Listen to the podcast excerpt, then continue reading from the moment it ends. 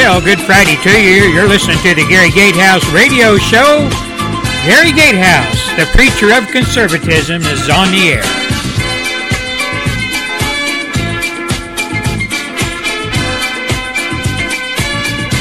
I hope your folks are having a great day wherever you're at in God's big, beautiful world. Got a lot to talk about today, so uh, let's saddle up. Well, it's a beautiful day down here in South Texas, about 95 degrees, kind of cloudy, a little breeze. Otherwise, it's just a, oh, I don't know, a happy, good, good day here in South Texas, provided by our Lord and Savior Jesus Christ. Every day is a good day. You know, ladies and gentlemen of America, moms and dads, grandmothers and grandfathers, older brothers and sisters, all you veterans, retired and active duty, all you folks that have children, all you folks that have children enrolled in public school, all you parents out there, and I know, being a parent myself, my children have grown up and left the nest, of course, but I have grandchildren. And being concerned as I am, as my wife is, about my grandchildren now in the environment they grow up in, the school systems they grow up in, public school systems. You know, when you uh, get your little child ready for school in the morning, whether they be, I don't know, pre kindergarten, sixth grader, high school, whatever, and you get them ready, you get them some breakfast, and they get all their clothes up, uh, get them put on, and they sit down at the breakfast table and they small talk. You know, you've you've been through this scenario. And it comes time for them to catch the big yellow school bus, and you give them their lunchbox or their lunch money, and you say, "Have a good day. I'll see you when you come home." Mostly, uh, stay-at-home moms uh, kind of uh, have experienced this. They see their kids go out the door for school in the morning, and they see them coming in. Hi, mom. How you doing? I had a great day. What are you doing? You got anything to eat? You know that kind of thing. Kind of makes a mom real happy. But in between those two times, moms doing their daily chores, doing their work, doing their business around the house, they worry about their kids, as do their fathers. Worry about their kids. You know, I don't, like I said, most kids get on the yellow school bus. Some parents load them up, put them in a family truckster, and take them to school every day, let them off. And they see them walk through the schoolhouse door. And when they walk through that schoolhouse door, we all know that those children, our children, have somebody else in charge of them for six, seven hours a day. We're at the mercy of what the schoolhouse and the curriculums they're teaching from are teaching our children. The federal programs that that particular school your kid might go to has signed on to. And you know, most kids today, when they come home from school in the evening, they they don't want to talk about what's going on in school. They want to go out and play. They want to play their video games, watch a TV show, whatever. But I would make it almost imperative that you ask your children every day and sit down and talk to them for at least five minutes. Give them five minutes. What's going on? What happened in school today, Billy or Mary? What what did you learn today? Just let Mama know, or uh, let Dad know. We we just kind of we're interested. We know what want to know what's going on, and just listen to what they have to say. Get more active in your school, on your school board, the PTA, whatever. Get more active. Put your uh, ear to the wall, if you will, and see what's going on. Listen to your neighbors. Get your neighbors together that have kids in school and talk about what the schoolhouse is teaching your kids. Why am I saying this? Why am I saying this? Because, ladies and gentlemen of America, I did a show Monday and I did a show last Friday.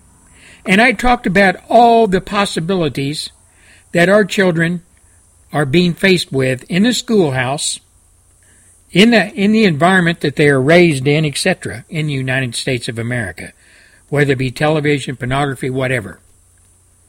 But there's another threat to your children, especially your daughters.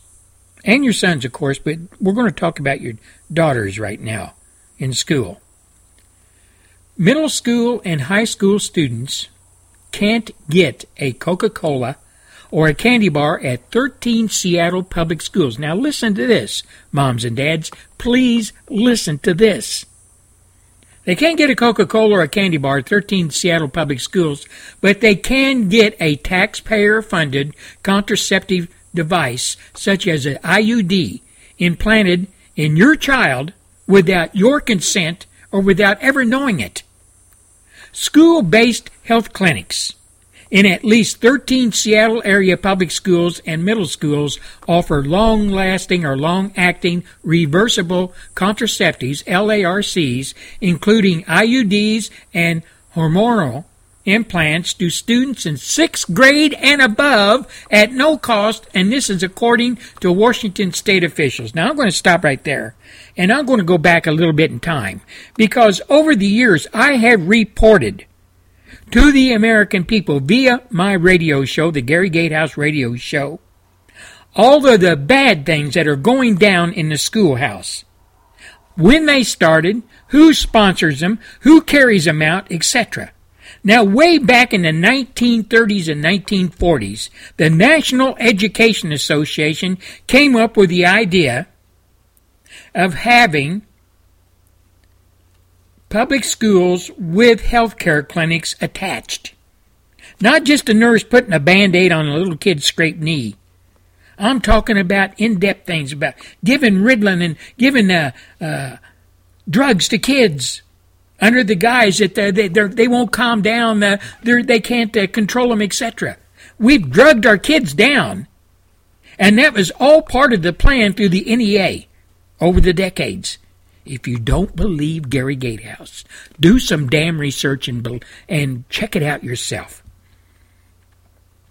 School based health clinics in at least 13 Seattle public high schools and middle schools are offering long acting, long acting reversible contraceptives, LARCs, including IUDs and hormonal implants to students in sixth grade and above at no cost. And like I said, according to Washington state officials. Now, LARCs are associated with serious side effects, mom and dad, such as uterine perforation and infection. The state and federally funded contraceptive services are made possible by a, a program, a federally funded program called Take Charge a Washington state Medicaid program which provides free birth control to adults who are uninsured, lack contraceptive coverage, have an income at or below 260% of the Federal Poverty Act, or in this case, to teens who don't want their parents to know they're on birth control. Parents, do you know if your daughter's on birth control or not? If you haven't authorized it, have you ever asked her do you get birth control pills at school? Do you get birth control uh, devices implanted in you at school? Does the school encourage that? In an email exchange with the Washington State Healthcare Authority, Take Charge spokesperson acknowledged that underage students are eligible for a full array of covered family planning services at school based clinics if their parents meet the program's requirements. This particular program, Take Charge, added that a student who does not want their parents to know they are seeking reproductive health services is allowed to apply for Take Charge using their own income. And if they are uninsured under their parents' plan, the insurance would not be billed. The school is doing this behind the parents' backs. They are encouraging young girls to get this, and I'm going to put it bluntly, so if they want, they can go out and screw their brains out and never have to worry about getting pregnant because the school will make sure that they never get pregnant. And the school will never tell the parent that their child, their daughter, is doing this behind their back. Now, the take, take charge spokesman, when asked if a sixth grader could get an IUD implanted without parental consent, take charge told, told the interviewer, we encourage all take charge providers to offer long acting reversible contraceptives, LARCs, in their clinics. A young person does not need parental consent to obtain a LARC or any other contraceptive method if the young person is not choosing abstinence. She would be able to select an LARC and have it inserted without her parental con- uh, consent. Now, there's, there's a lot of things here that you've got to consider. First of all, you have a daughter, and she is active, sex, sex, sexually active. You either are not paying attention to the, uh, what's going on in her life, or you're just too damn dumb, dumb to understand all the things that lead up to it and all the things that send up red flags within your house. You never talk to her, you never ask her. Now, you know, ladies and gentlemen, if your daughter goes to the health clinic and says, I want an IUD inserted in me. I do not want my parents to know. The health clinic says, okay, come in this other room here and we'll put one in you. Who is it that's putting that in your daughter? Who's inserting it in your daughter? Do you know? Do you care? But why students, while students can't get a soda from the cafeteria due to the Seattle School Board's 2000 ban on junk food, 2004 ban on junk food, they can get a, an IUD implanted in their school's health center without their parents' knowledge or permission. Now, according to the Washington State Medicaid website, health centers at four middle schools and nine high schools in Seattle participate in the Take Charge program. Other take charge providers are located in close proximity to the school. Ladies and gentlemen of America, how sick are we getting? We're turning our daughters over to some health clinic attached to a school that she attends and telling them by not doing or asking or going and making sure things like that are not going on, we're letting her going carte blanche against you, trying to raise her in a moral environment and allowing the heathens in the school to do this to her. You know what? Seattle school based clinics participating in the program include Aki Kurose Middle School, Washington Middle School, Denny Middle School, Madison Middle School, Franklin High School, Nathan High School, Roosevelt High School, West Seattle High School, Garfield High School, Ingraham High School, Rainier Beach High School, South Lake High School, and Chief uh, Sealth International High School. Parents, if you have daughters or sons attending those high schools or middle schools, I would be beating the damn door down right now. You know, people say, well, what just exactly is Take Charge program? The Take Charge program is for Washington state residents who are U.S. citizens or legal permanent residents who want to prevent pregnancy but have no health insurance covering program or other Medicaid coverage. Like I said, to qualify to take charge, you cannot already be pregnant and your monthly income must be less than family size monthly income. One person, 2300 a month. Two people, plus you 3100 a month you plus two more 3900 a month four people plus you 4800 a month for each additional person at another $825 your application will be verified and it is so important to accurately report your income. Teens and teens and take charge if you are 18 or younger. Living with your parents, you may be covered by their health insurance. If your parents know you are using birth control, please bring their health insurance information with your appointment at the health center at the school. If you do not want your parents to know you're using birth control and keep the service you receive confidential, you may apply for Take Charge. Your parents' insurance will not be billed. You know, ladies and gentlemen of America, we have become a country of people who don't give a damn about their parents, people who could care less about their parents, who's influencing them, at any where any environment that your kids might be in. Bottom line, girls under 18, here is your IUD. Now go out and fornicate like we have taught you in sex class to do. The complete corruption of our children via the public school system, Washington state, one of, if not the most liberal socialist states in America, and it seems to be ran by secularist immorals, individuals calling themselves teachers, destroy the family. That's the main mission. And these people are not teachers by any stretch of the imagination. They are change agents, National Education Association change agents teaching from the NEA's curriculum, the sex curriculum that they have developed in that particular public school system. Parents with young daughters in these schools, how many of you know of this? Or should I ask, how many of you really care? what they are passing out, inserting, etc., in or to your daughters. You know, would a parent say something like, Well, I know my sixth or seventh grade daughter is sexually active, and there's no way I can influence or stop her, so she might as well have this device inserted, and the best thing I, uh, it'd be the best thing. I don't, and really, I don't have to pay for it. Is that a modern day reaction from a liberal parent? Yeah, it is. Concerned parents, you need to educate yourself on this government handout program.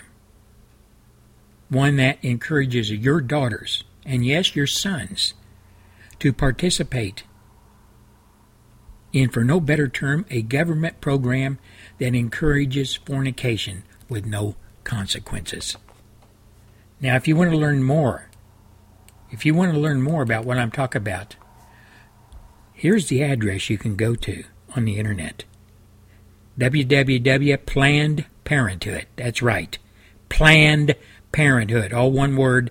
Dot org slash planned dash parenthood dash great dash northwest slash take dash charge that's right planned parenthood is behind this. Planned Parenthood, the very same people that encourage abortions, the very same people that murder unborn babies by the millions, are now messing with your daughters to the point of inserting IUDs into them physically so they can go out and fornicate whenever they feel like. And your sons don't have to worry about getting any of them pregnant because they have an IUD device or uh, health uh, uh, birth control pills that Planned Parenthood, in conjunction with your schools and this program, have provided. And you think people out in Utah or Missouri or, oh, I don't know, some southern state, Alabama, Georgia, you think that'll never happen in your school? You better damn well check. It might already be happening. You better damn well check, America. Our country is in the cesspool. The people who teach your kids are in a cesspool. And they're messing with them mentally and physically. And it's all under the guise of past laws and legislation that they're using to do it with. This is Gary Gatehouse, and we'll be back after the Phyllis Schlafly report. This is the Phyllis Schlafly report. Mrs. Schlafly is a constitutional attorney, conservative icon, and author of more than 20 books, including The Supremacists, A Choice Not an Echo, Turbo Reader, and the revealing new book, Who Killed the American Family.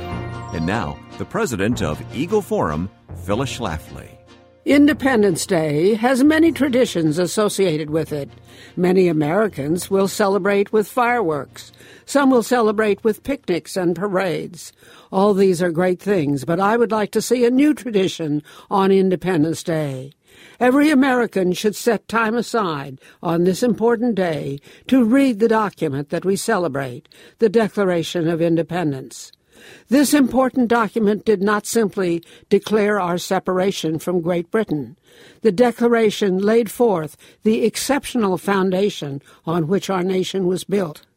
Liberal educators do not want their students to read the Declaration of Independence because that would reveal the truth about America's religious foundation. The Declaration affirms God's existence as a self-evident truth that requires no further discussion or debate. Based on this fact, the Declaration boldly states that rights are given by God equally to all. This is important because every other nation prior to America had a system in which rights were given out by the government or a king. Our founders wanted to make a totally new system that recognizes that rights are given by God and therefore not subject to the whims of government officials. The Declaration mentions God in five different roles. God as supreme lawmaker, God as creator of all men, God as the source of all rights, God is the world's supreme judge, and God is our protector on whom we can rely. Our founding fathers believed in the Declaration so much that they concluded it with these stirring words For the support of this Declaration, with a firm reliance on the protection of divine providence, we mutually pledge to each other our lives, our fortunes, and our sacred honor. It's time to add a new tradition to your list of things to do on Independence Day. Teach your children about our Christian heritage. This has been the Phyllis Schlafly Report. If you'd like to find out more reasons why the Declaration of Independence is a religious document, then write to Eagle Forum Radio, Alton, Illinois 62002. Ask for Mrs. Schlafly's view on the Declaration of Independence. Once again, that's Eagle Forum Radio, Alton, Illinois 62002. And join us each weekday as we explore today's most important issues on the Phyllis Schlafly Report. All right, our nation's birthday coming up, July 4th, and I would just like to say a big howdy to all my armed forces out there the Army, Air Force, Navy, Marines, Coast Guard. Thanks for tuning in to the Gary Gatehouse radio show over the years. Wishing you all a happy 4th of July. Take care. God bless. We're praying for you.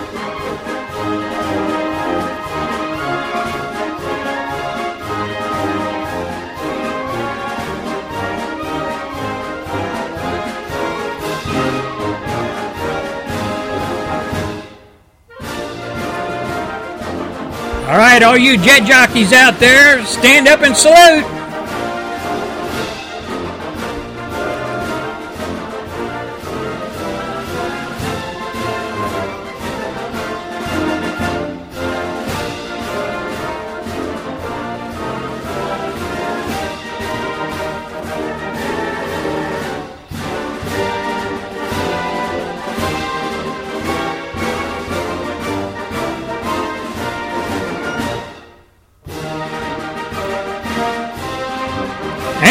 Clankers, the United States Navy.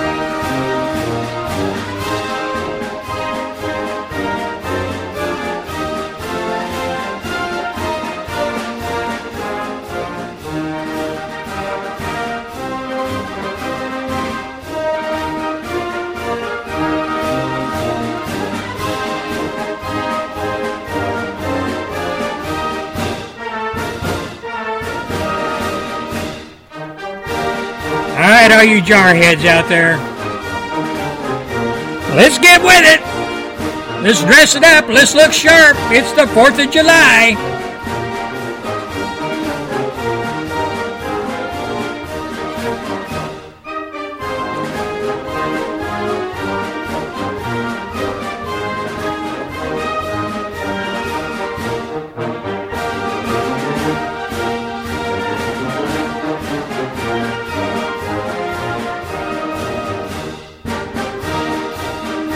Let's hit the Dusty Trail. All you dog faces out there.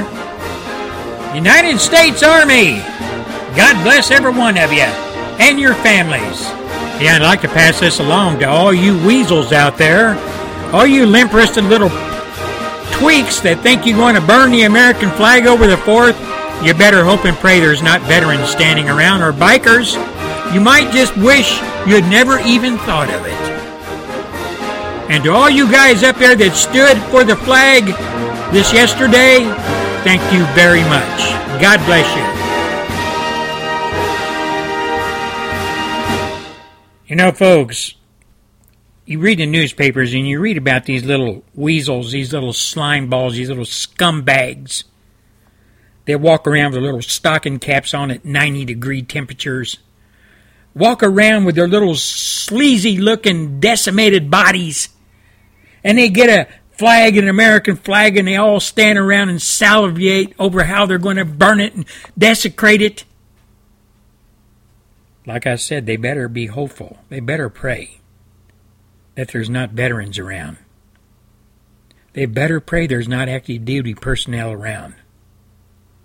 Because you see, us folks that fought for that flag, us folks that fought on foreign soil, so you sleaze sleazebag scumbags can even walk out of your house in the middle of the day without somebody trying to nuke you or whatever. We, the people who served in the military, even though I hate to say it, we serve to still give you the right to burn that flag if you want. But that does not take away the right of an individual that has served to make sure that you take real good care of that flag and not put a match to it, or not stand on it, or not spit on it, or not crap on it. We'll just be there to kind of help you make sure you understand the rules and regulations as far as honoring the American flag, what it stands for. You little scumbag. I can't use the word. I wish I could, but I can't. You little skinny, pencil necked pieces of POS SOBs. You're not worth you're not worth even licking a military person's boot. You're not even in that category of even standing within five miles of a military person. You know, ladies and gentlemen, our, our country seems to be more and more going to the side of these types of sleazeballs. Where did they learn all of this? They learn it in school. Let's just be blunt about it. They learn it in school. This is in my monologue. This school is doing everything it can to destroy America, destroy what America's about, to destroy everything myself and millions of others stood on the battlefield, battle line since the uh, United States was created to protect. The school is tearing it apart, ripping it apart. And they're teaching these little slime balls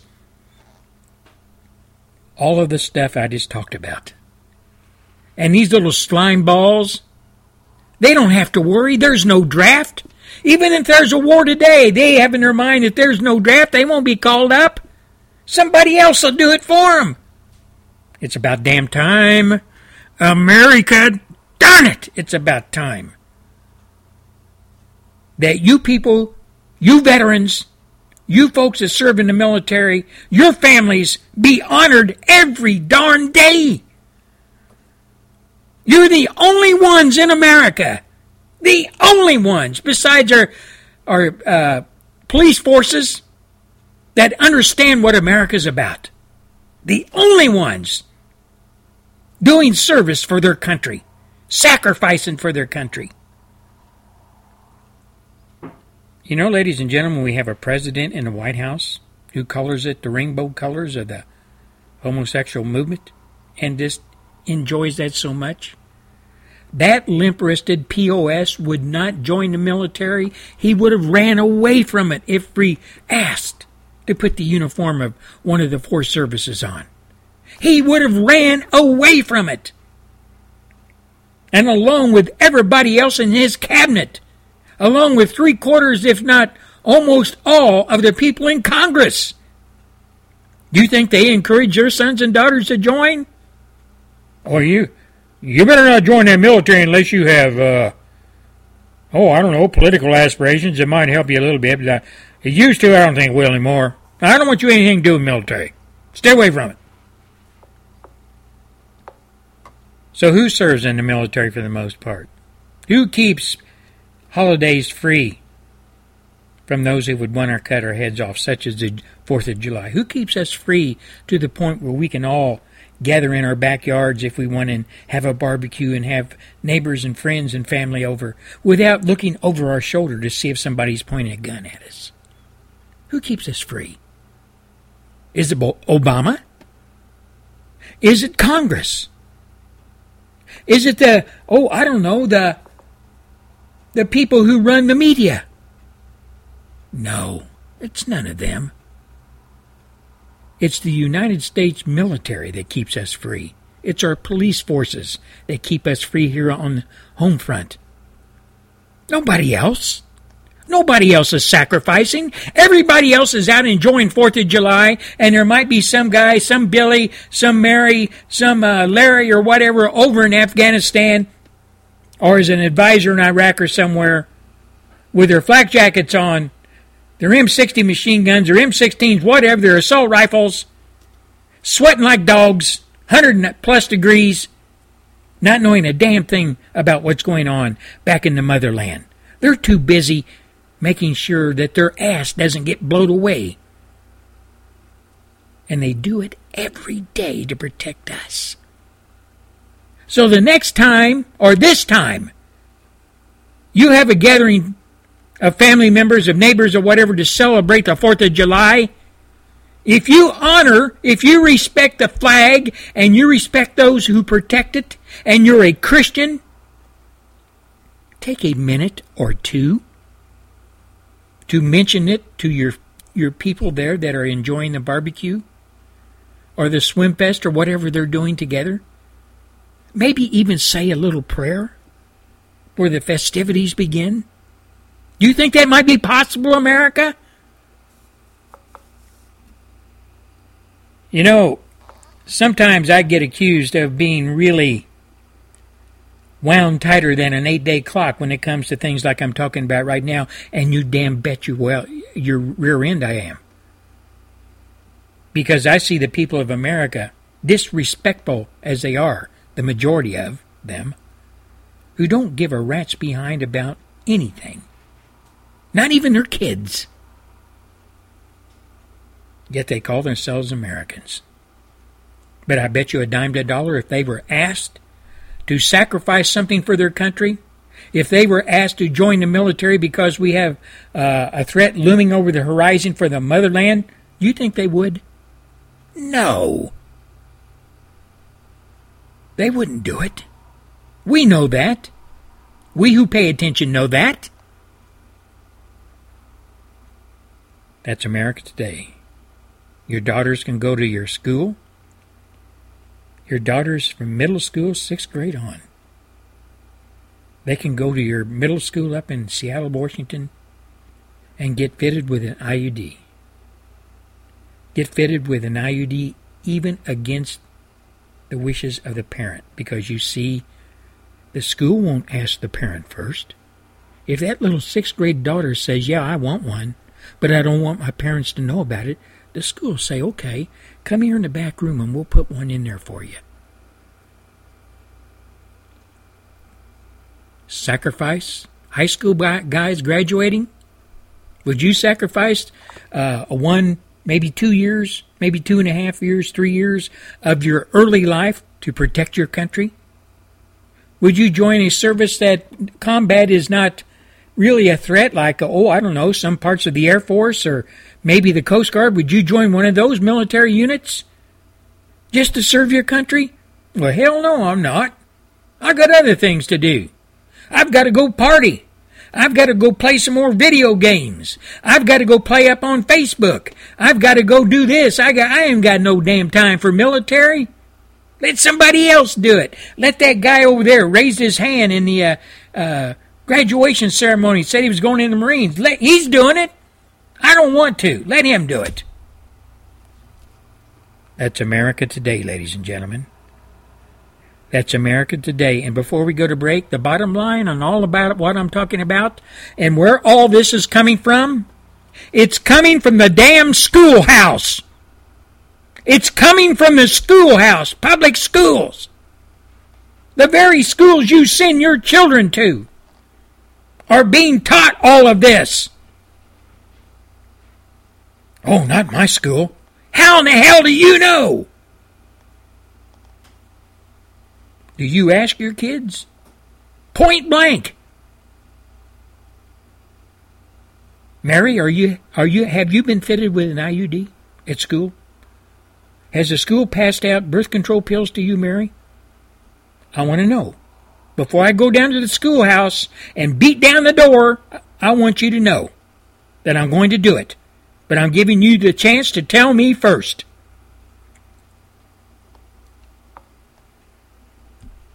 Parents, moms and dads, aunts and uncles, grandmas and grandpas.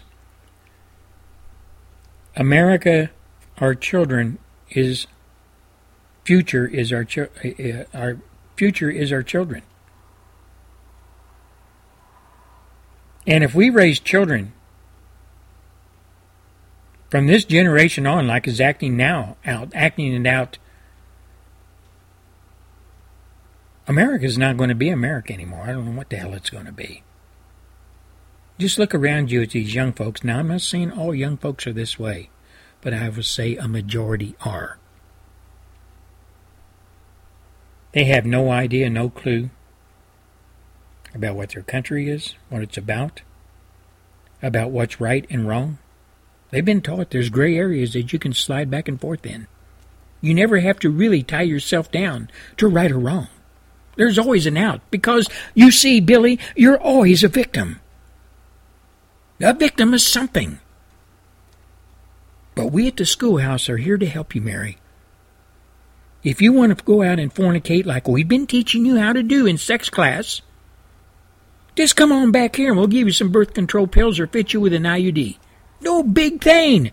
Back here in the health clinic, the nurse will do it for you.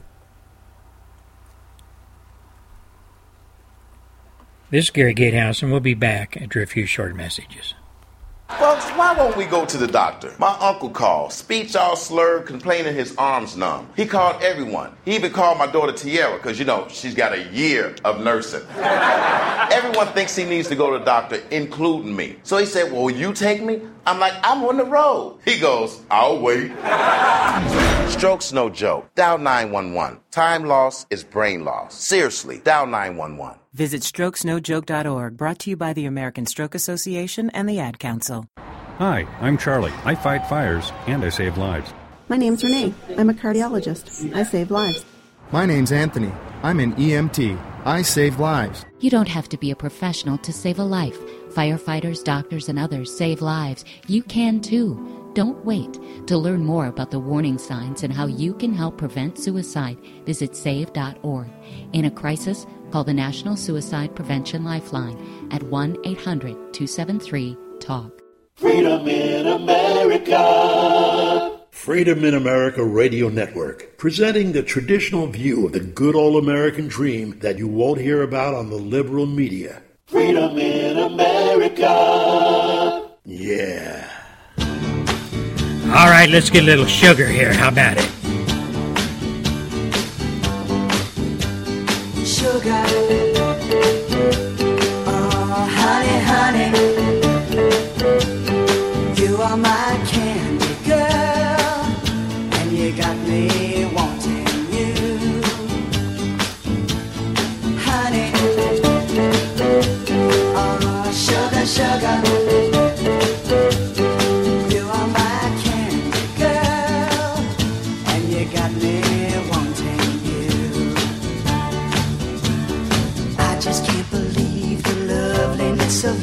a big shout out to all my friends over there at dogsofwar.com, freedominamericaradio.com, freedominamerica.us, Restoration Radio United Kingdom. Doc Stephen Lang, Scarlett, Billy Van Horn, all you dudes and dudettes. I hope you're having a great Friday. Stay uh, cool if you can, and stay legal if you can too.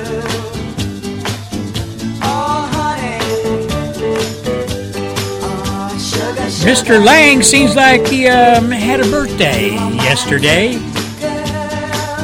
Hmm, I wonder how old that old codger is. I wonder if he's reached geezer status yet. Harold, Harold. Steptoe and Son. Maybe he's, I don't know, I don't think he's that old. Nah. Happy birthday, Mr. Lang. Happy birthday, mate. Belated, of course. I know you got the cake I sent you.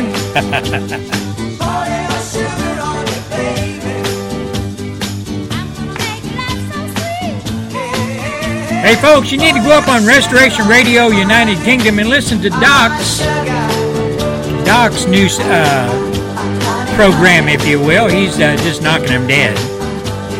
Up and have a listen.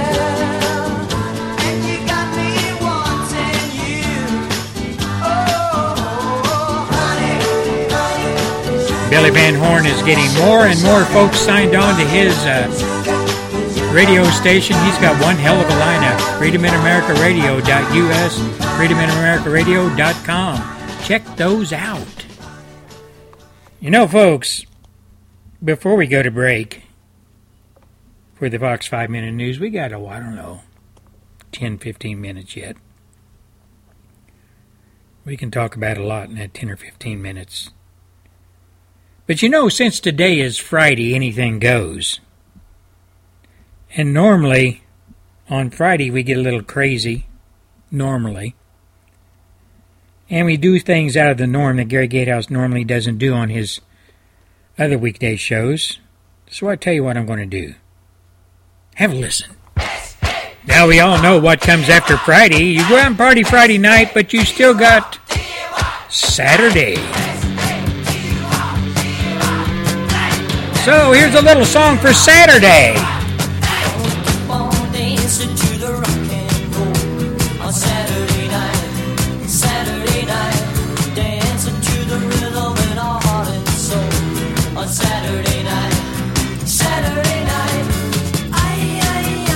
Oh yeah, Saturday night at the pubs downtown London.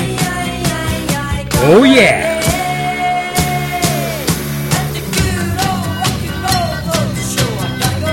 Add summer, that means late closing in all you outlying areas of uh, Great Britain, all you little towns and boroughs, all you folks up there in Sheffield, I hope you're having a great day.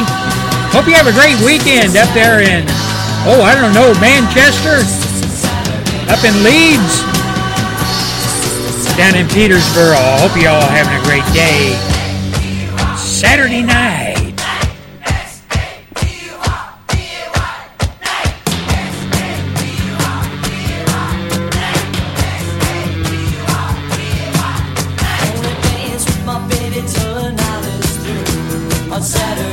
And I can't or can't fail to mention, if you will, all those folks down there at Maidenhead. I hope you're having a great day.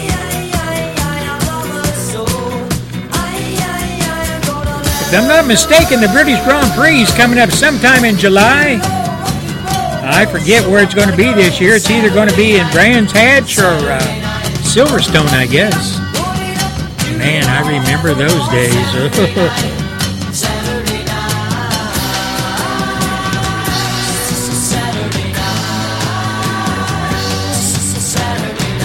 remember running around Towcester looking for ice. Ordinary ice?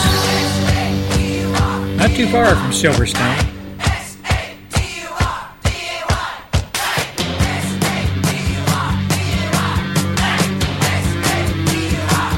All you folks up there in Nacogdoches and Dallas, all you folks up in Kansas City, Philadelphia, all you folks everywhere in the United States, my brothers and sisters, fellow patriots, I wish you a great and happy and safe 4th of July.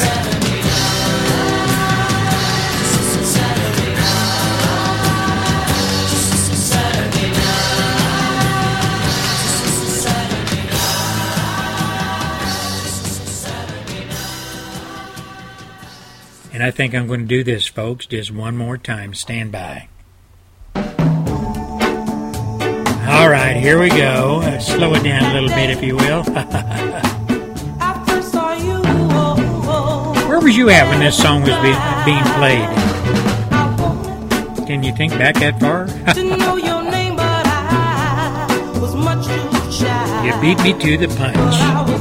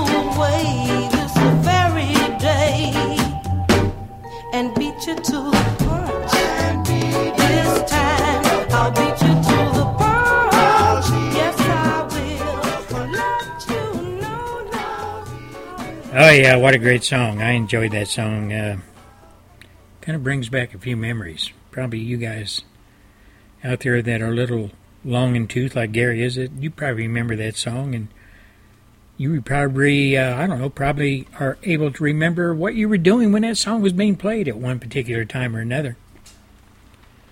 You know, folks, those kind of days are gone as far as us older folks are go are, are concerned, and. Uh, all the things that our young children, our sons and daughters, are growing up in as far as environment goes, whether it be music, uh, the media, everything around them, just like uh, everything that was around us back in the 50s and 60s and 70s, all that's changed.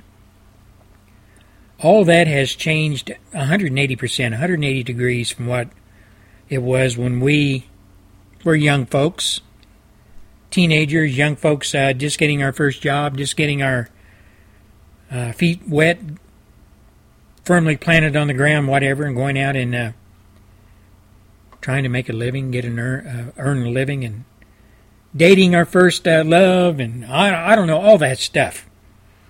And most of us proceeded on in life to finding our love of our life and getting married. And a lot of us, not all of us, stuck with the same lady or the same guy up to present day. And I can really say that we're probably in a minority when it comes to people that got married, oh, I don't know, back in the 60s. I can truthfully say that probably most of us that got married in that era are still with the same spouse. A lot of us divorced or something else uh, tragic happened, but for the most part, I'm talking about divorce here. Divorce came along and it was made so easy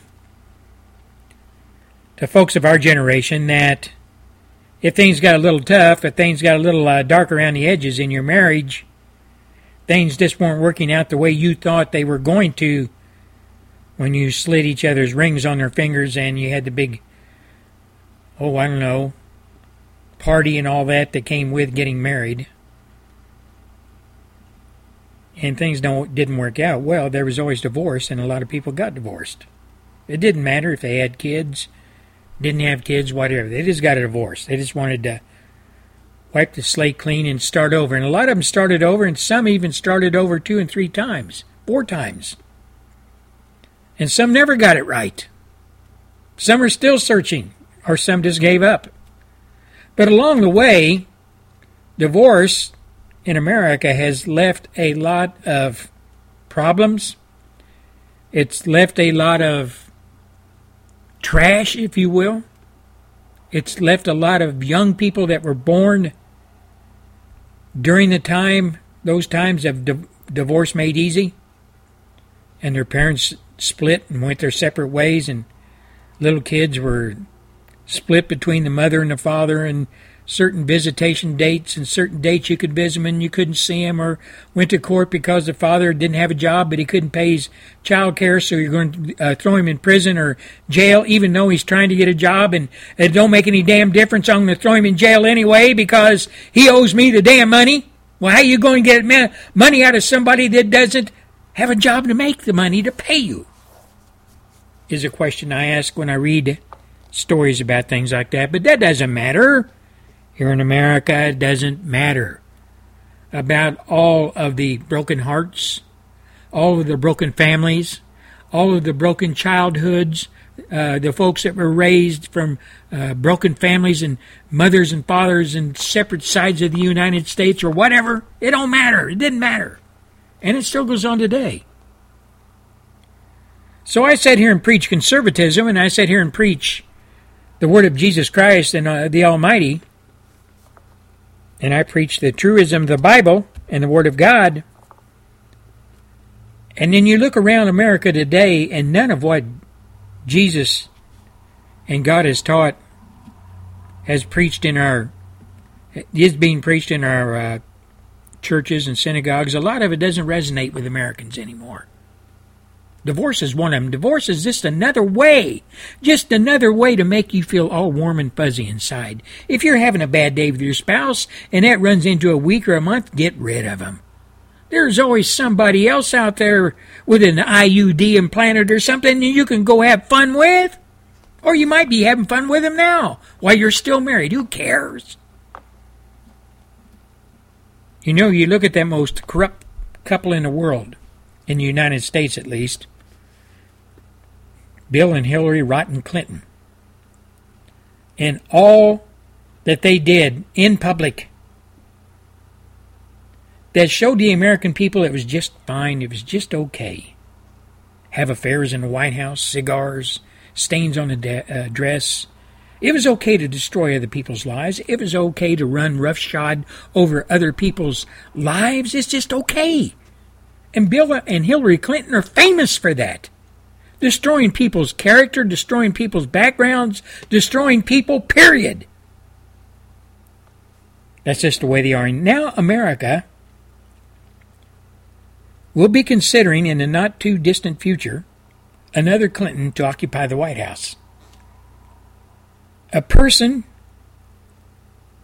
who is has no character at all, a person who is a liar, a person who is an empty shell, a person who rides into the battle on the laurels of somebody else's hard work. A person who lies to the American people has all the right cliches, has all the right ways of presenting herself, but standing up there with hollow eyes, no soul, and lying to the American people on a daily basis. And the Clintons know.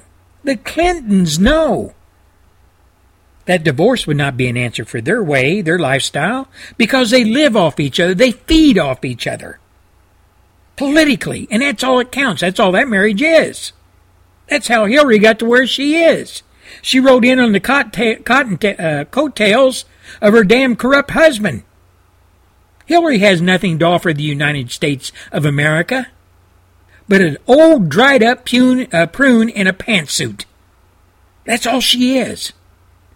Why anybody, why anybody would fall in line with her, I do not know.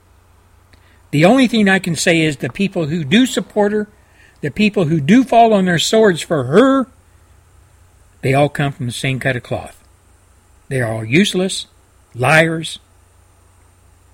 And I guess that's about the bottom line. These people today are no good, are just no good. But what we can do about it? we can vote against her. And I'm starting early. I'm starting early with the Gary Gatehouse radio show, The Conservative Preacher, and I will be preaching against Hillary Clinton and any other person on the RINO side or the Republican side of the ticket that falls within the same guidelines, the same cut of cloth, you will, uh, if you will, as Hillary Clinton. Today, we talk about him. Tomorrow, not too far down the road, we vote. In between, we have to make up our minds. Do we want a country that's going to go another, put another foot into the cesspool of communism and, and debauchery and and perversion? Well, if we do, we'll vote for uh, you'll vote for Hillary. You'll vote for Hillary because Hillary is nothing but a liar, a conniver, a person who has no ties with America except for the America, except for the fact she's lived off America her whole adult life. That's all Hillary's done. She's not an American. Her daughter's not an American. Bill's not an American. Even though he was arrested, uh, elected president. Yeah, he should have been arrested. But he wasn't. The person in the White House today should be arrested and put in prison for all that he's done. But he won't be. Ladies and gentlemen, before we go to break, one more thing. What we need this coming president to be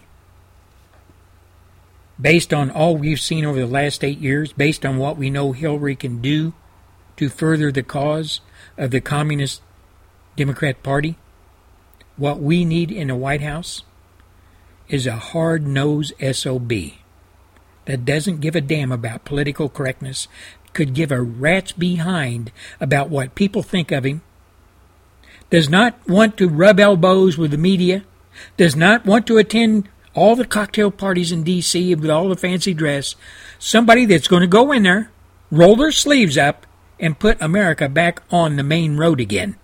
And it's going to take a lot of character and a lot of know how to do it. And, ladies and gentlemen of America, I look around at all the people that are running for president on either side, and there could be maybe one or two that could, maybe, fit that cat- category of a hard nosed, take no prisoners president. This is Gary Gatehouse, and we'll be right back. You are listening to the Gary Gatehouse Radio Show. Gary will be back after the clock's five minute news break.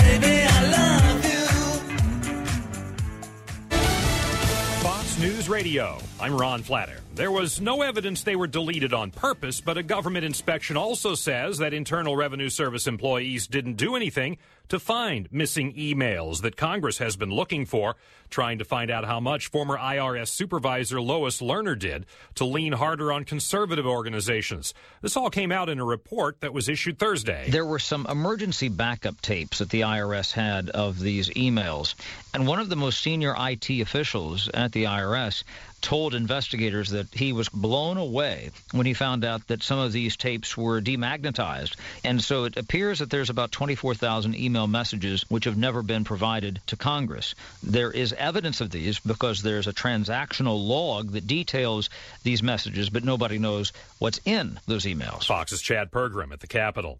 The jobless rate hit its lowest point in seven years, a number from the government's monthly report that was underscored by President Obama. The unemployment rate's now down to 5.3 percent. Keep in mind, when I came into office, it was hovering around 10%. That continues a trend dating back to late 2009. Wages remain stagnant, and fewer Americans are now in the job market, with worker participation rates down to just 62.6%, lowest level in nearly 40 years. Fox's Kevin Corke at the White House. Four couples in Kentucky are going through the American Civil Liberties Union to sue a county clerk who's refusing to issue them wedding licenses. It's because of the Supreme Court's ruling last week in favor of gay marriage. Two of the couples are gay, two are straight. The clerk says if she can't use her Christian beliefs to exclude only gay couples, she won't issue any licenses at all. The Dow lost 28 points on a flat day of Wall Street trading before the three day weekend. You're listening to Fox News Radio, fair and balanced. When I have an asthma attack, I feel scared. It's like tiny nails in the air poke my lungs. I start to cough. Sometimes I, my parents have to take me to the hospital. Today, one out of 13 children suffer from some form of asthma, accounting for nearly one third of all emergency room visits. I feel like I'm choking. It's kind of like an elephant is on my chest. A little whistle sound comes out when I breathe. But while your child may suffer from asthma, asthma doesn't have to make your child suffer. There are simple ways you can prevent your child's next attack. To learn more, log on to www.noattacks.org or call your doctor. Because even one attack is one too many. I feel like a fish with no water. Brought to you by the EPA, the Ad Council, and this station. It's time to hurry up and wait. In Greece, where banks and the stock exchange are still closed and the government's finances hinge on Sunday's vote to decide if the nation should accept loan terms from European creditors. Creditors who say that's why they stopped negotiating a new bailout deal. They're saying to the Greek government, look, we had a proposal on the table. Last Friday, you decided to walk away when it appeared it was very close. You decided to call this referendum on Sunday, and therefore let's let the political process play out. And I think the calculation on the part of the creditors is they believe that the yes vote, which would be for Greek people to say that, OK, we'll accept more austerity if that secures our place in the euro, they believe that the yes vote could do well in this referendum. The polling is wildly inconsistent. Sky News reporter Robert Nisbet in Athens. Smoke is no longer coming out of where a CSX train full of liquid petroleum fuel caught fire late Wednesday in eastern Tennessee. The accident forcing about 5,000 residents to abandon their homes in and around Maryville. That's just south of Knoxville. A first responder the day of the attacks on America 14 years ago has hit it big in the New York lottery. A retired New York City firefighter who responded to the World Trade Center attack on 9 11 has won $5 million on a lottery scratch off ticket. Carmelo Mercado bought the winning ticket in May. He was among the members of a Queens battalion who went to the towers on 9 11. He says he was in shock when he realized that he won. He'll get 3.3 million in a lump sum payment. He says he plans to buy a summer home in Florida and presents for his family with the winnings. Lisa Lacera, Fox News Radio. Yes, we will see Triple Crown winning horse American Pharoah racing again soon. His owner says he will start next month in the million dollar Haskell Invitational on the New Jersey shore. Pharoah's last race is expected to be the Breeders' Cup Classic Halloween night in Kentucky. I'm Ron Flatter, Fox News Radio. Uh, welcome back to the second half of the Gary Gatehouse radio show, second hour, if you will. You know, folks, I don't know if any of you uh, had the time or the were around when Obama was standing up on stage with the El Presidente of Brazil, talking about all this new trade agenda he's got going and trading with Brazil and all this other fine and beautiful stuff that he's conjuring up, putting together behind closed doors to screw the American people, the American worker. But did you know that the El Presidente of Brazil, Dilma Rousseff, did you know that she's a Marxist? Did you know that she is a Marxist? And she's called being called a moderate? But she indeed is a Marxist and has plenty of Communist Party allies. Now, she said publicly that she is following the Communist Party of Brazil. And she said it's good to say was the only party aside from the PT which stood beside former Brazilian president and fellow PT leader Luiz Inacio Lula da Silva in all of the elections since 1989. Now, Rousseff, or Rousseff told the roaring crowd before her remarks were drowned out by hysterical chanting. Between confiscating land from its owners at gunpoint and collaborating with the world's most ruthless despots and the ongoing quest or conquest of Latin America for socialism, supposedly moderate Brazilian President Dilma Rousseff found time to rally the troops and reaffirm her alliance with Marxists at the Communist Party of Brazil's 13th Congress. Virtually nobody noticed it. Nobody noticed it, especially in the established press. But the dramatic scene featuring the radical Brazilian leader speaking next to a giant poster of Karl Marx and mass murdering Soviet dictator Vladimir Lenin was captured on camera, and it was indeed posted online. Now, ladies and gentlemen of America, I'm going to stop right there because I have a lot to say about this woman. I have a lot to say about her so called good relationships with Barack Hussein Obama Jr. de Sisi, another communist. I have a lot to say about Fidel and Raul Castro of Cuba, which Obama has now jumped in bed with, more communism. President Obama has always sided with, has always moved forward to or sided uh, uh, up with, saddled up with communist, Marxist, Leninist, all through his young career, all through his college career, all through his political career. He stood up there on the stage with the president of Brazil, a known communist Marxist, and sided with her. Did you re- did you have a chance to hear anybody on Fox News, NBC, CBS, CNN, public broadcasting, give a little background on the Brazilian president and call her for what she has called herself, a communist? No, you didn't. Why? Because the, uh, the uh, mainstream media, including Fox, is scared to death to use the word Marxist, socialist, or communist. They are scared to death to use it. Politically correct has them by the throat. But they will go against a conservative, they will go against a Tea Partier, they will go against a Christian at the drop of the hat and call them every name in the book. Now we know that uh, the president of Brazil, Rousseff, and like I said, she has, there's pictures of her standing with the Communist Party Brazil, right next to a picture of Karl Marx and mass murderer, Soviet dictator Vladimir, Vladimir Lenin. We know it. The news media never reported. How did Gary Gatehouse find out about it? I did my research because I wanted to know just who this person was that Obama was touting as a trade partner. Now, the crowd at the Communist Party summit, which took place last week under the banner to advance and change, certainly loved the spectacle.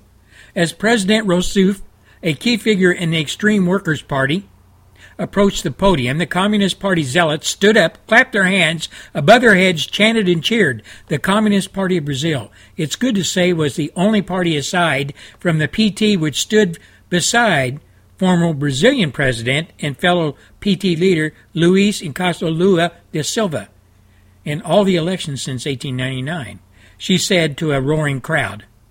And before her remarks were drowned out by historical chanting or hysterical chanting, she went on to celebrate the Communist Party in Brazil. She also celebrated communist terrorists and the deep bonds between her party and the communists who she said were fighting the good battle on, behalf of the people of Brazil. These are the kind of people that your president, not my president, I don't have a president right now. The house is vacant up here in D.C., as far as I'm concerned. There is nobody in that house but a bunch of garbage running around, a bunch of trash. But as far as some people's president, Barack Hussein Obama Jr., is concerned, he's in love with this woman. He's in love with communism. After all, he's a communist himself. Now, there are critics of the Brazilian president who are working to expose her extremism on the role she plays in the ongoing conquest of the region for socialism. And they said the video showed Rousseff's true colors.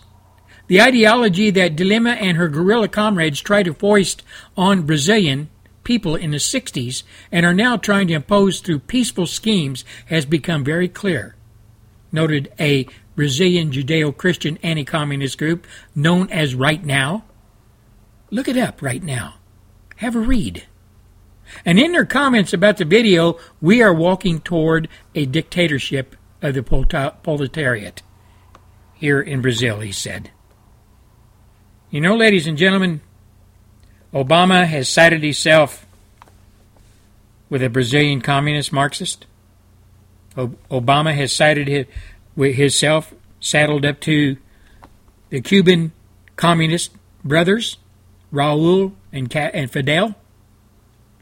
But you know, ladies and gentlemen, outside of a handful of newspapers and obscure communist publications in Latin America, it appears that the media coverage of Rousseau's participation at the Communist Party's Congress, not to mention her deeply controversial and revealing comments, has been virtually non existent. Still, the Brazilian president took to Twitter to reiterate her support of the Communist Party and her collaboration with. This alliance has stayed solid for so long because there is a identification in our comments to a Brazilian or to Brazil that is just sovereign and democratic, she claimed, apparently without a trace of irony. And we here in America go completely dumb, dumbed down, if you will, to the fact that the Brazilian president, the one that Obama stood up with in with a news conference last week, and praised her, louder to speak, extending the hand of trade, even more so. We in America have never heard of her. We in America don't know she's a communist. And I would venture to say if you told Americans today, most of them would not give a damn. Just like with Cuba, with the Castro brothers. Communist from day one. Communist putting people in gulags, killing people, housing the uh, USSR missiles pointed at us back during the uh, 1960s. John Kennedy went after him and got him thrown out. Americans today probably don't even know that happened. And they probably don't care if it did. But you know, folks, the Gary Gatehouse Show will continue to shine a light on Marxist, communist, socialist, such as Obama, such as Hillary Clinton, such as the Communist Democrat Party, such as the leader of Brazil, the leaders of Cuba, all those communists that Obama buys into and sells us out with one stroke of the pen, one or two words. The Communist Democrat Party has always been in line with communism around the world. The Communist Democrat Party, the Sandinistas, Marxist narco terrorist groups, and a broad coalition of socialist communist forces They've always been in line with him, regardless of who they are. Regardless of who they are. Because you see, their main mission in life is to turn America into a communist nation. This is Gary Gatehouse, and we'll be right back. You're listening to the Gary Gatehouse Radio Show on the GAL Network, coming to you from South Texas.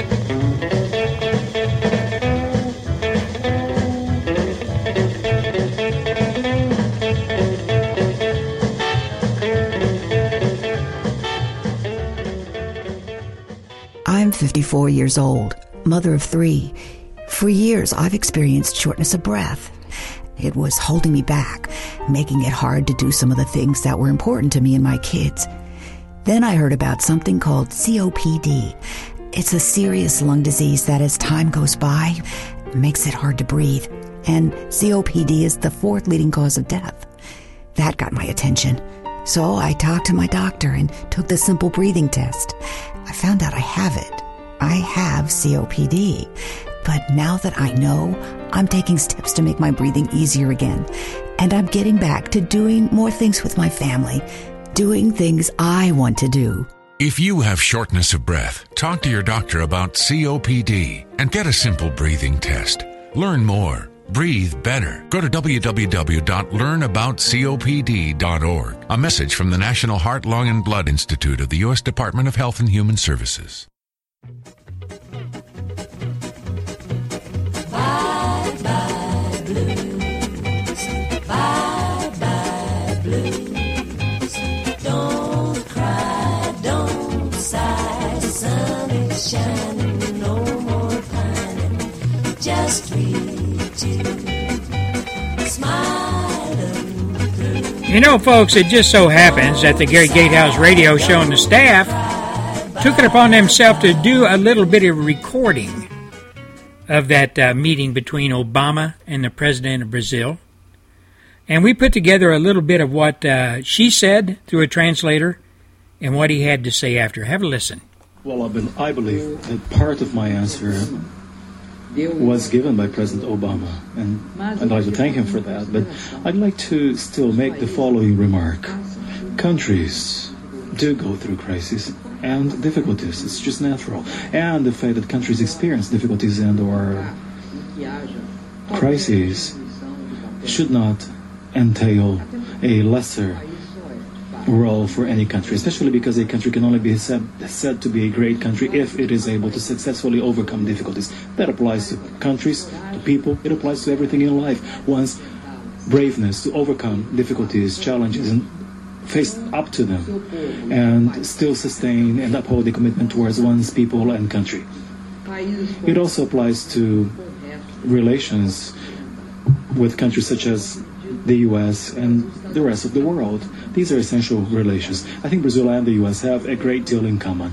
We are two countries that have a hallmark in our history, something that we actually had to fight to overcome. I'm talking about the blemish of slavery. We have large black populations in our two countries. We are countries marked by a very significant ethnic and multicultural variety in our population makeup.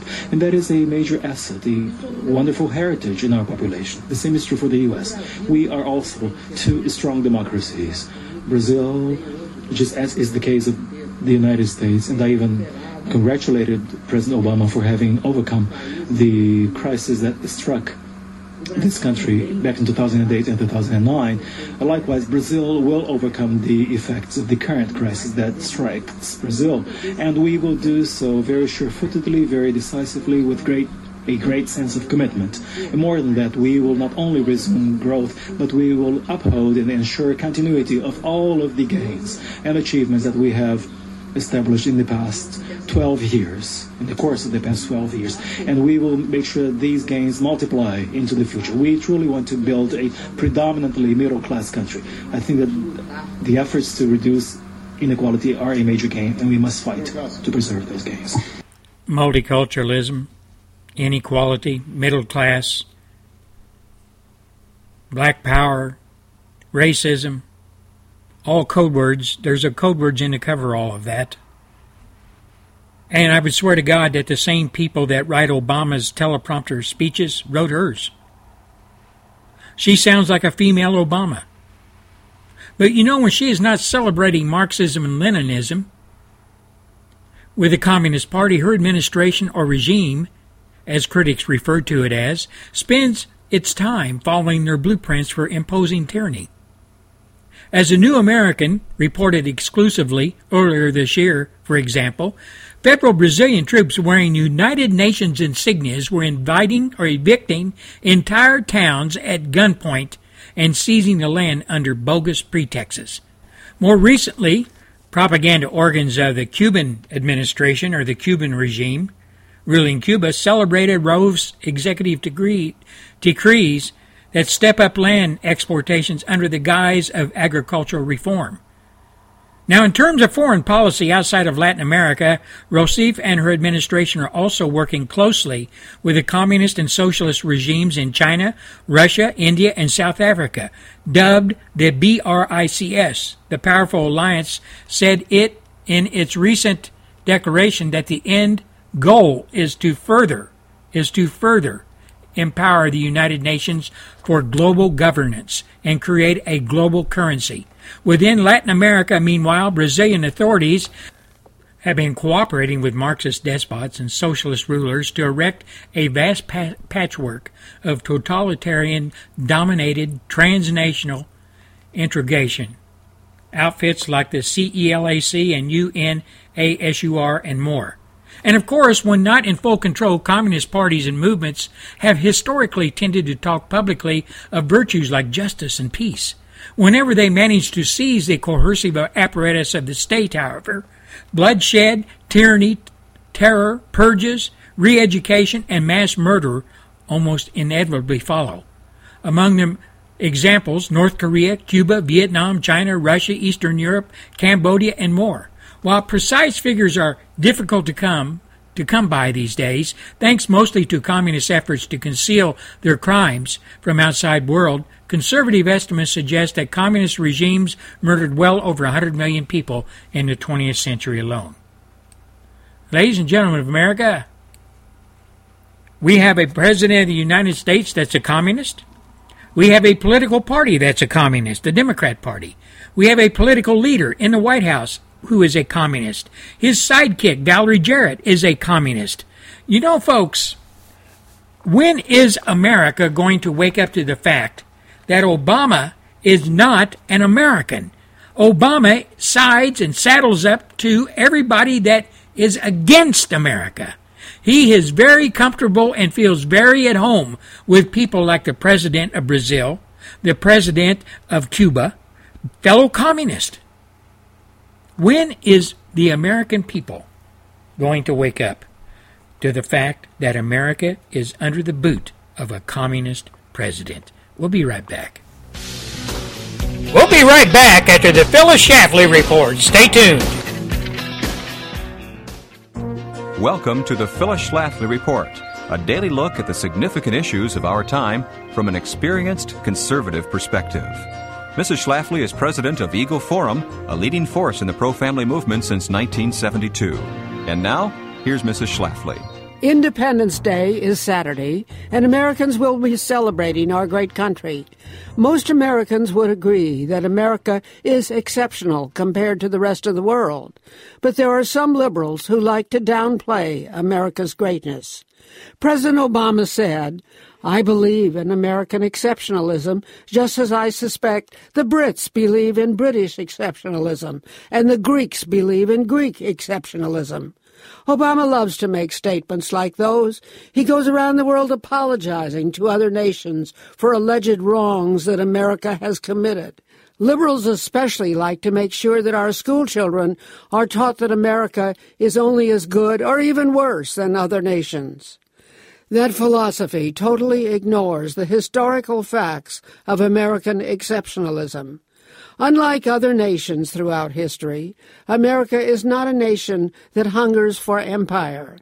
We are the only major power that goes to war without any intention of expanding our own territory.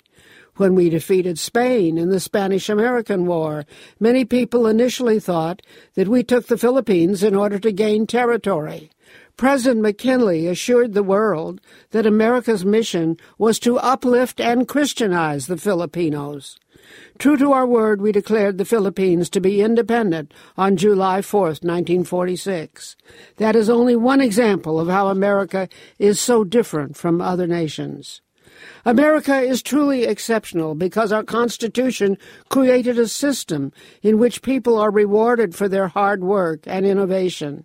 The Judeo Christian values that have guided America have been fundamental to America's success. The Constitution has proved itself many times over, which is why Americans enjoy the longest surviving form of government in the world. We should be proud to call ourselves Americans. On this Independence Day, let's remember that we are celebrating a nation that is truly exceptional. This has been the Phyllis Schlafly Report from Eagle Forum. Want to join in on the spirited debate over issues you care about? At eagleforum.org, Phyllis Schlafly is blogging about education, radical feminism, government health care, national security, parental rights, and more. Stay informed and add your own comments to the blog at eagleforum.org. Thanks for listening and join us next time for the Phyllis Schlafly Report. It's important that we take time to remind ourselves that household products essential to our daily routines, if misused, can be deadly. While the rates of inhalant use are on a downward trend, we must remain steadfast in our public education efforts and continue to talk to our young children about the consequences of decisions they may make relative to the use of inhalants. At SAMHSA, we are releasing a new report that reveals that the use of inhalants among adolescents is declining. In 2007, 3.9% of adolescents used inhalants, down from rates of between 4.4 and 4.6% from 2002 to 2006. This is an encouraging trend. However, much remains to be done. The data show that 17.2% of adolescents who initiated illicit drug use in 2007 started with inhalants.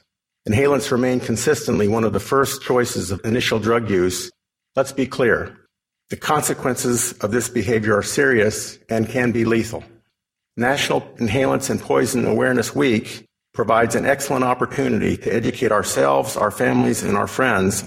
There's no doubt that we all have a role to play. I encourage all to visit www.inhalants.org for information about the National Inhalant Prevention Coalition and ways to get involved in the community effort to address this issue. All right, here's a song for all you hairy guys out there that still wear your hair long. All you old hippie geezers. this song's for you. Why, I'm a hairy guy. I'm hairy noon and nighty night, night. My hair is a fright. I'm hairy high and low. But don't ask me why. Cause he don't know. It's not for lack of bread, like the Grateful Dead. Darling.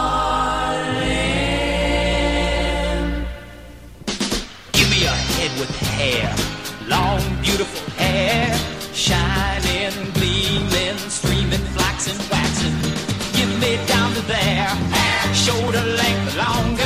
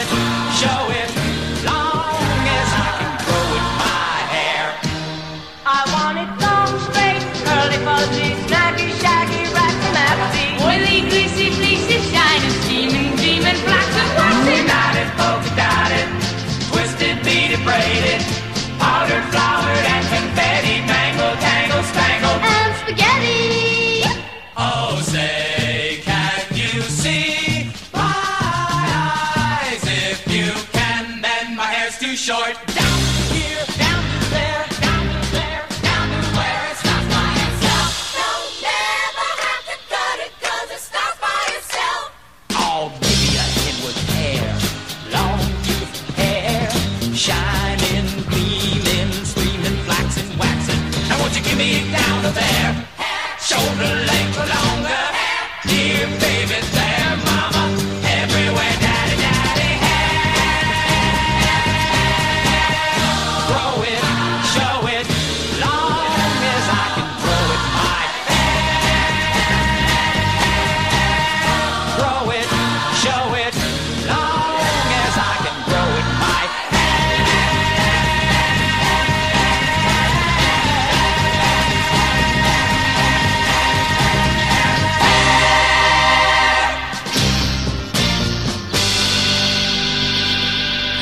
Go. Friday, Anything Goes. A song that was dedicated strictly to Guy's hair, I guess, and all the things that lived in it. you know, when I came back from Vietnam, I was just absolutely flabbergasted at the way men uh, had changed as far as what they were wearing, what they were saying, and their hair, man. You know, it was I come back with a buzz and hear these dudes are walking around with hair down to their kneecaps. anyway, that's all water under the bridge, right? Yeah, you're right, it is. Way back eons ago. But you know, folks, been talking about the Brazilian El Presidente and her Marxist communist ties and support, where she's coming from, and all the different issues that uh, I guess she is pushing in conjunction with the communist socialist movements of India and and uh, Vietnam and Cuba, so on. Then we have our Communist Party president. I don't know if he's a member of the Communist Party. He just signs on to the ideology. And his party, the Communist Democrat Party, which indeed signs on to the ideology, uh, ideology and operates really off of the uh, 1963 Communist Manifesto that I talked about the other day. You need to go up and look at that and read it one by one what's in that manifesto. And then compare that to what Obama says, compare it to the political scene here in America, compare it to our media, our political parties, our churches, our schools. It will enlighten you. It will put you on a new footing when it comes to, oh, I guess, worrying about your country, where it's going. You will have more insight on where your country really is today, what your kids are learning today, and what is the cause of all of it. You'll find that out just by taking the time 20 minutes to type in Communist Manifesto 1963 and read it 20 minutes. I know it's so painful today for Americans to read. There's no pictures involved, there's no videos involved. It's strictly reading, so I give you that warning right now. I know it's so damn hard to read anything today. It's so boring, man. There's no there's no videos. There's no things getting blown up or people getting stabbed or heads cut off you know, I just can't. I can't take it unless there's videos or there's a movie or something tied in with it. I just can't do it, man. I can't read, man. I got a text. Now, if you text me, I'll read it. Text me, text me on my little screen on my phone, and I'll read it while I'm bumping into walls and everything else. But I will. I'll read it while I'm driving down the road. America, most of you, not all of you, are so damn ignorant. And I don't give a damn for saying it. But you know, getting back to communism in our own hemisphere, communism marching forward in South America. Why has Obama and his minions, the Communist Democrat Party, allowed our southern borders to be overran by third world trash coming or emanating from South America? Why? Why would that be? Now let's look at this in real terms. Let's look at this in uh, a logical way. You're the President of the United States and you're a communist. You don't like the idea of America being a republic. By the way, Obama and President of Brazil, we are not a democracy. We are a damn republic. Please get that straight. And all you people up in Congress, please get that straight. Write it down on a piece of paper and paste it on your darn screen of your computer or wherever you're at talking from. America is a republic, not a democracy. There is a big difference. Why has Obama and his minions allowed our southern borders to be overrun by third world South American trash emanating from? But the headline is Leftist Advance, Nation by Nation. You know, the Venezuelan people are not the only ones suffering under this resurgence of fanatical left wing communist leaders.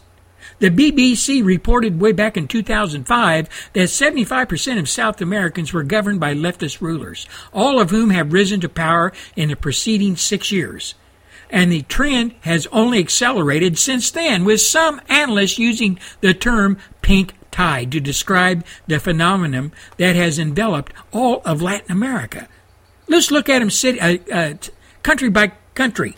Bolivia, with strong backing from Chavez, the former uh, cocoa farmer Evo Morales of the Movement for Socialism assumed power in 2006. His party now controls about two thirds of both parliamentary houses and has already redistributed over 660,000 acres of land.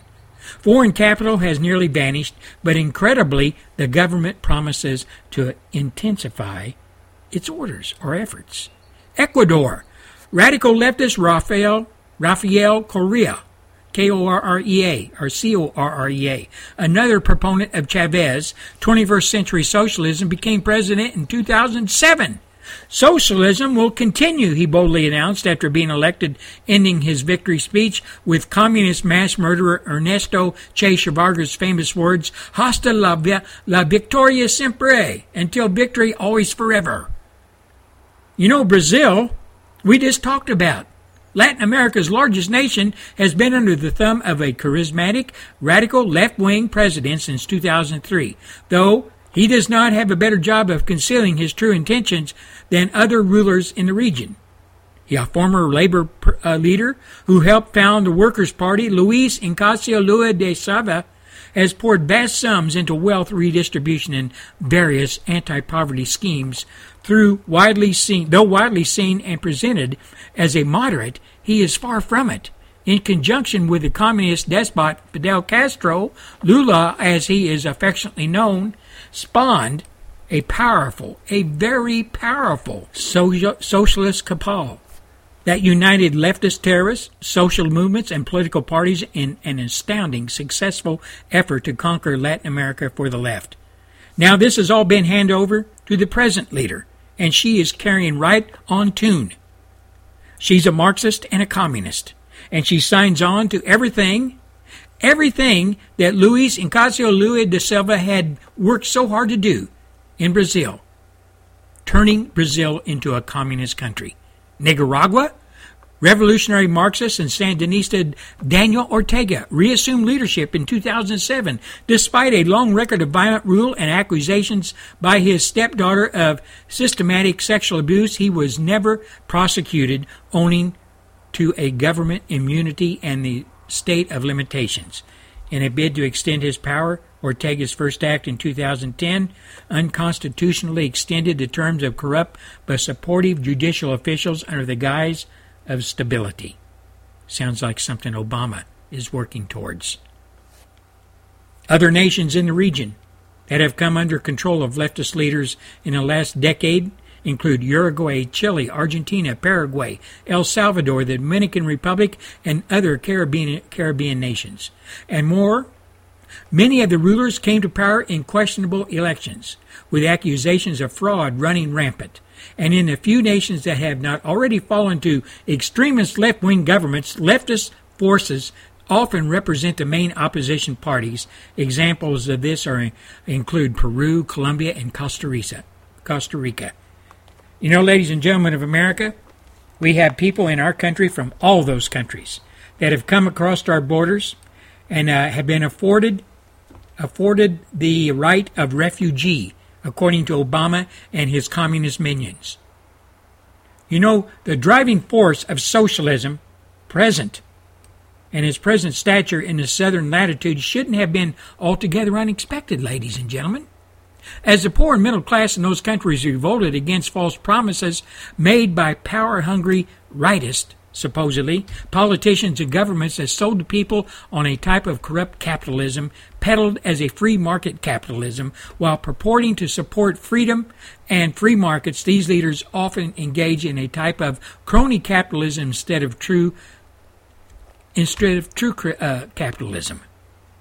That's what obama's doing that's what all the people in south america are doing they're promising something they'll never be able to keep but they have managed to hoodwink the populations of all those countries mentioned into becoming socialist, to sign on to it and support it. You know, ladies and gentlemen of America, that is happening right here in our country. Obama has has converted many, many millions. The Communist Democrat Party has converted many millions into becoming socialist. And that's been a process that has taken decades, but has now come to realization, to fruition. We see it right in front of our face.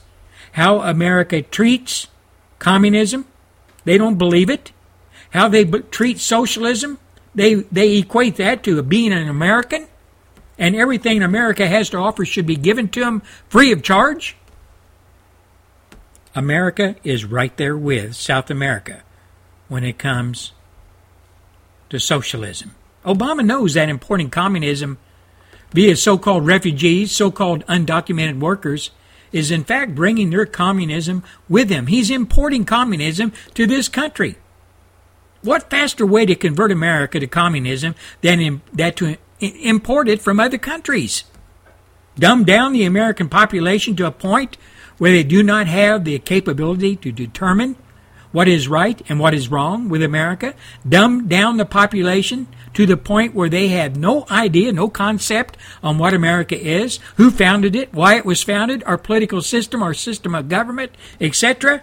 When this comes to tradition and it's almost there, then you have a country ripe for communism, and I hate to say it, America, that time has arrived.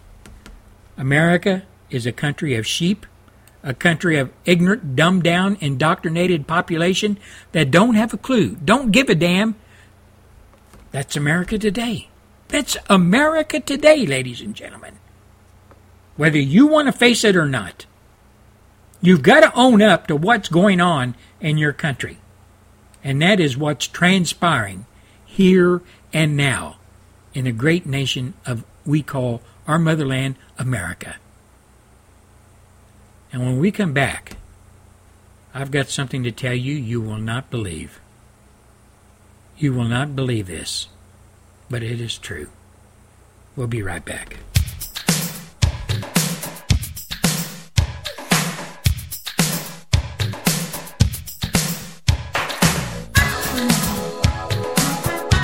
You are listening to the Gary Gatehouse Radio Show.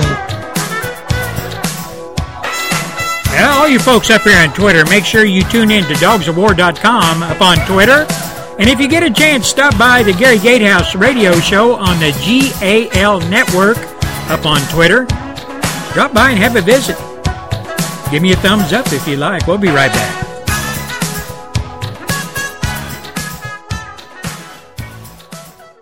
More than 2 million Americans have served in Iraq and Afghanistan, and the Department of Veterans Affairs reports that approximately 11 to 20 percent of those warriors may have experienced symptoms of post traumatic stress disorder.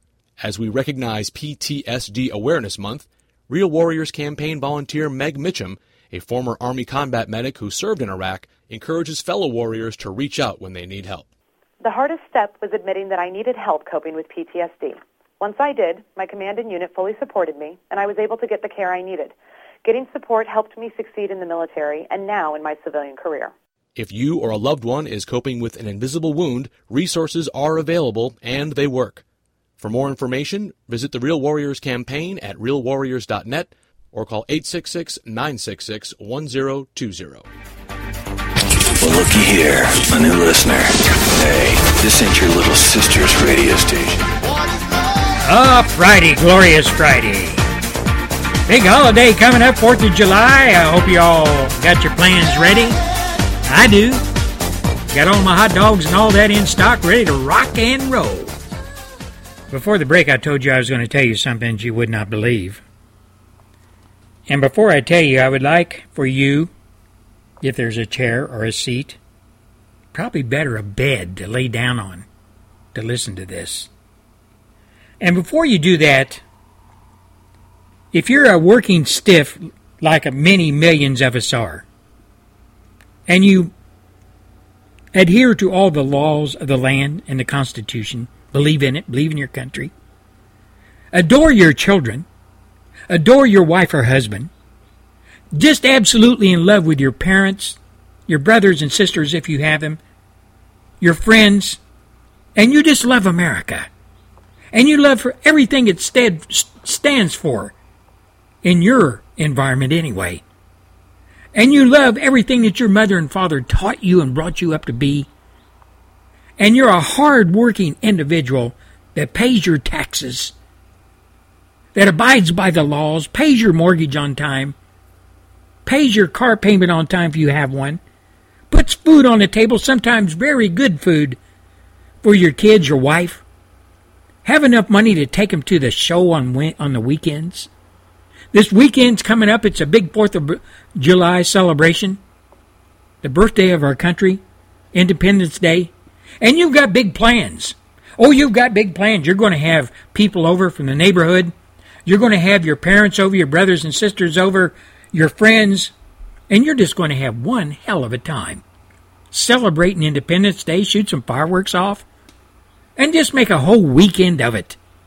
That's the way Americans do that honor their country, that work hard, and enjoy what America affords them, the freedoms to do it, for right now anyway. But like I said, I hope you're sitting down. Better yet, if you're laying down to listen to what I have to say, what I have to report to you on how your money, your hard tax money, federal money, state money, county money, is being spent by those you elected, by those who are in charge. Homeland Security. Order given. Give transgender illegal alien detainees their choice of undergarments. After six months of study and millions of dollars, the United States Immigration and Customs Enforcement Agency, a division of the Department of Homeland Security, ran by a flaming liberal communist, has issued new guidelines on how to care for transgendered illegal aliens who end up in detention facilities awaiting possible deportation. Probably deported to, oh, I don't know, Wyoming, Kansas City, maybe down here in Texas. They're going to be deported. the goal of the Transgender Care Memorandum is to provide a respectful, safe, and secure environment for all illegal detainees, all illegal aliens, including those individuals who identify themselves as transgender. Among the questions to be asked of men who identify as women or vice versa, do you prefer to wear male or female clothing? Are there any specific clothing items, uh, e.g., undergarments, that you need that you have not been provided? And we all know this is torture to you. This is torture. Those mean Republicans, those mean conservatives, those mean Tea Party folks don't want you to wear the panties that you've always wore when you hung out down in Mexico. So we're going to give you some. That makes you feel real good, doesn't it, Mr. Tommy Tan, or whatever your name is, transgender? Now, there's an attachment to the guideline notes, and those attachments read that detention standards do not restrict the provision of gender appropriate cl- clothing. In general, bras should be provided to individuals who request them as appropriate. Hey, senor. My name is Jose, but I feel like a woman today. I need a big, I need a big bra and a pair of great big panties. Give me some panties and a bra and a dress right now and some high heels. Right now. Oh, yes, sir. We'll go get them right now. They're over here in this box that was sent down to us by uh, Victoria's Secrets. What size would you like, senor? Oh, give me a, I don't know, give me a great big boobies. I want boobies. Big boobies. Yes, sir, right away. America is glad to help you out. After all, we have a rainbow White House. We have a rainbow president. We have a rainbow Congress. And we have a rainbow population in America that is just dying to see what you got, what kind of packages you got when you get out in, oh, I don't know, New York City or San Francisco. Just make sure that you get the right bra and panties. Oh, we like the black ones, yes. We like the little black ones there. Other questions for, tra- for transgender detainees include Would you feel safer being housed in a cell with someone else or by yourself? Do you have a preference for whether a male or female staff member searches you? Oh, I'd like to have a male. I'd like to have a male search me. Hmm. But you didn't you just say you was a female? Yeah, but I like male search me. Yeah, see over here, over here. Wait till I get my stuff on, then he can come search me. When there are questions about an illegal alien's gender identity, ICE intake officials are instructed to ask right at the start Do you wish to disclose your gender identity? Would you like to check the box of male or female or transgendered? Or, oh, there's 26 other gender cases or uh, uh, boxes you can check here. You can check whatever you like, then request whatever clothes you like. If the detainee identifies as transgender or has a gender identity different from his or her biological sex that God gave them, ICE officially, officials shall record that determination in the appropriate data system. Jose says he's a woman. He's six foot five and weighs 390 pounds. Jose says he's a woman. We don't have a bra or a pair of panties that will fit him. So the United States government is going to have to issue us some appropriated money to make Jose a size extra, extra, extra large panty and an extra, extra, extra large bra just to make him feel at home in America as a transgendered fat ass.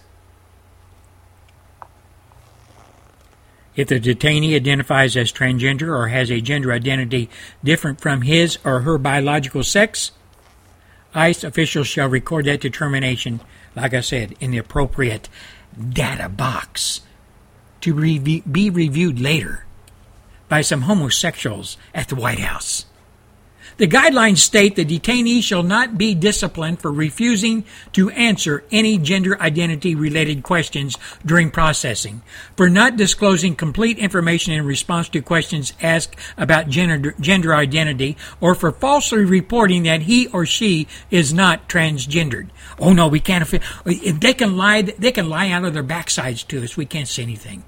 He can be a guy today, a girl tomorrow, uh, a hog today, uh, uh, um, a rat the next day. It's, it makes no difference. We'll provide him with whatever he or it needs. Hold on your hold on to your hats here. Hold on to your hats. Transgender detainees who were already receiving hormone therapy when taken into ICE custody will continue to get it and all transgender detainees must have access to mental health care and medications such as hormone therapy, therapy based on medical needs. You, Mr. and Mrs. America, are paying for all this degenerate, inhumane, in, insane, so called helping the transgender along, the illegal alien along guidelines. You're paying for all of it with your tax dollars. But the guidelines also expand the ICE bureaucracy. ICE detention facilities must create and operate a Transgender Classification and Care Committee, TCCC, which will write and individualized detention plans for each each transgender detainee. Ladies and gentlemen, does that make you feel good?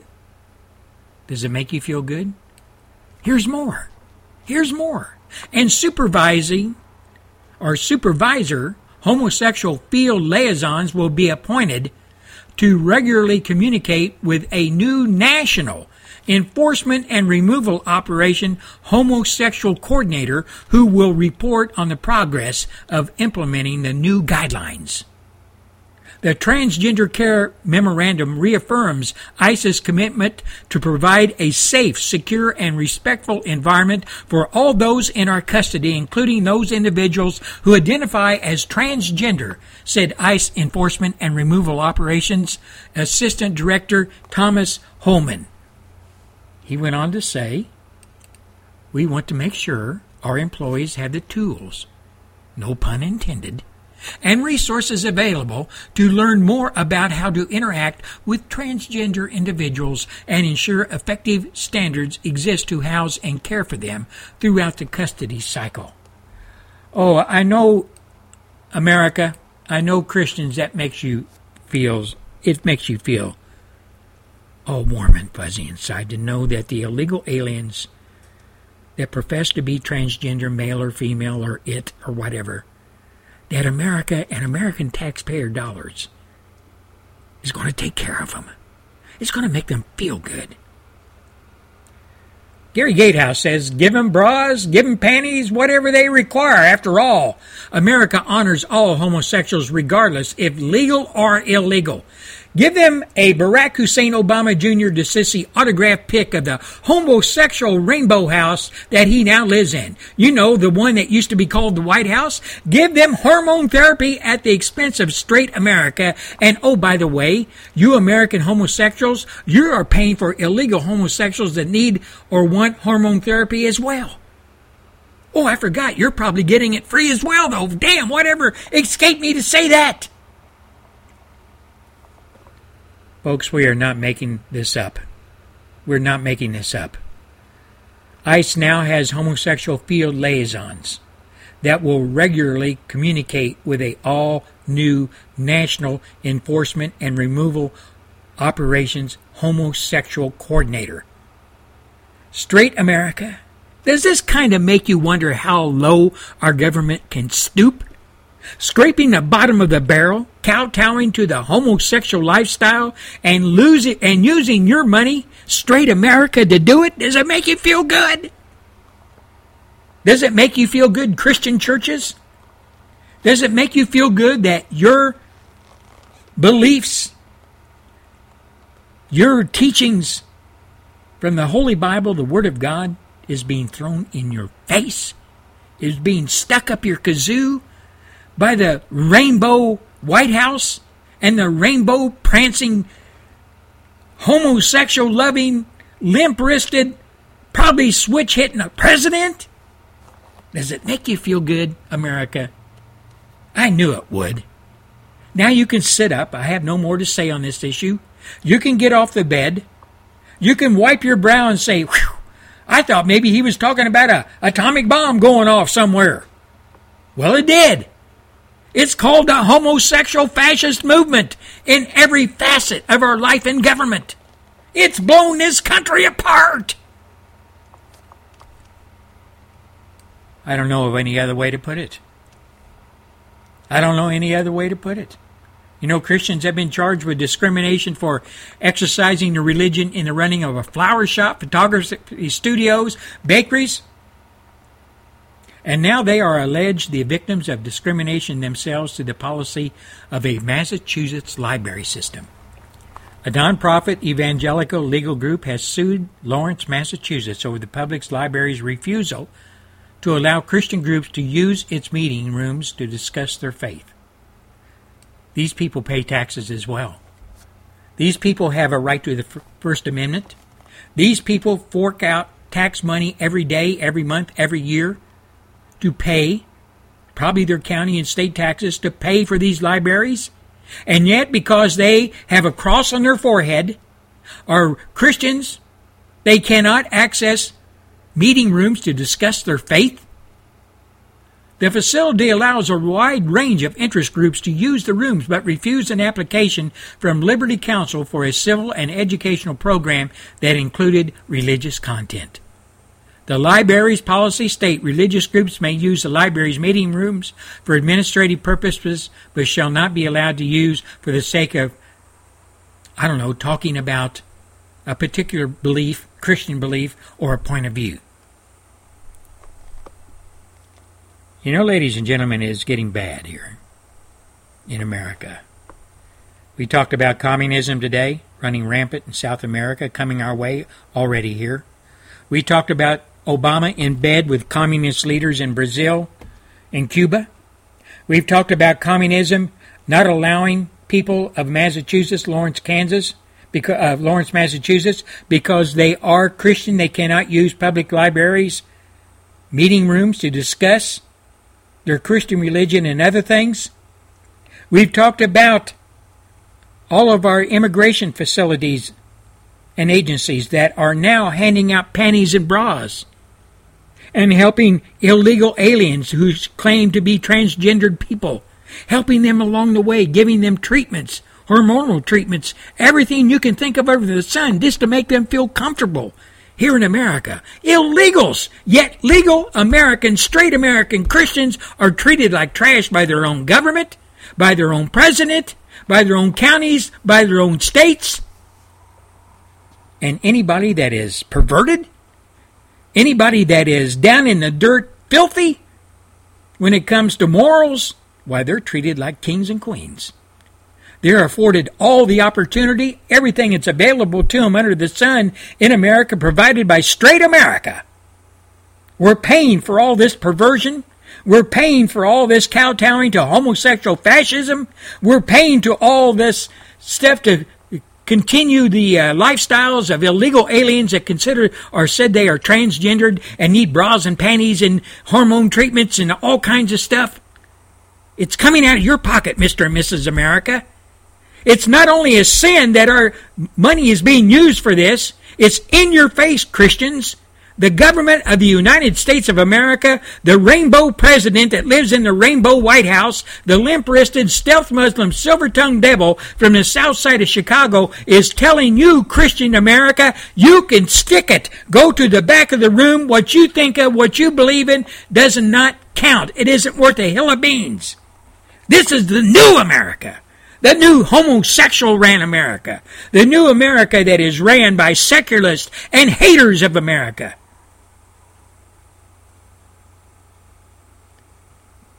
You know, like I opened the show, I said that you're listening to the Gary Gatehouse, Gary Gatehouse, preacher of conservative values.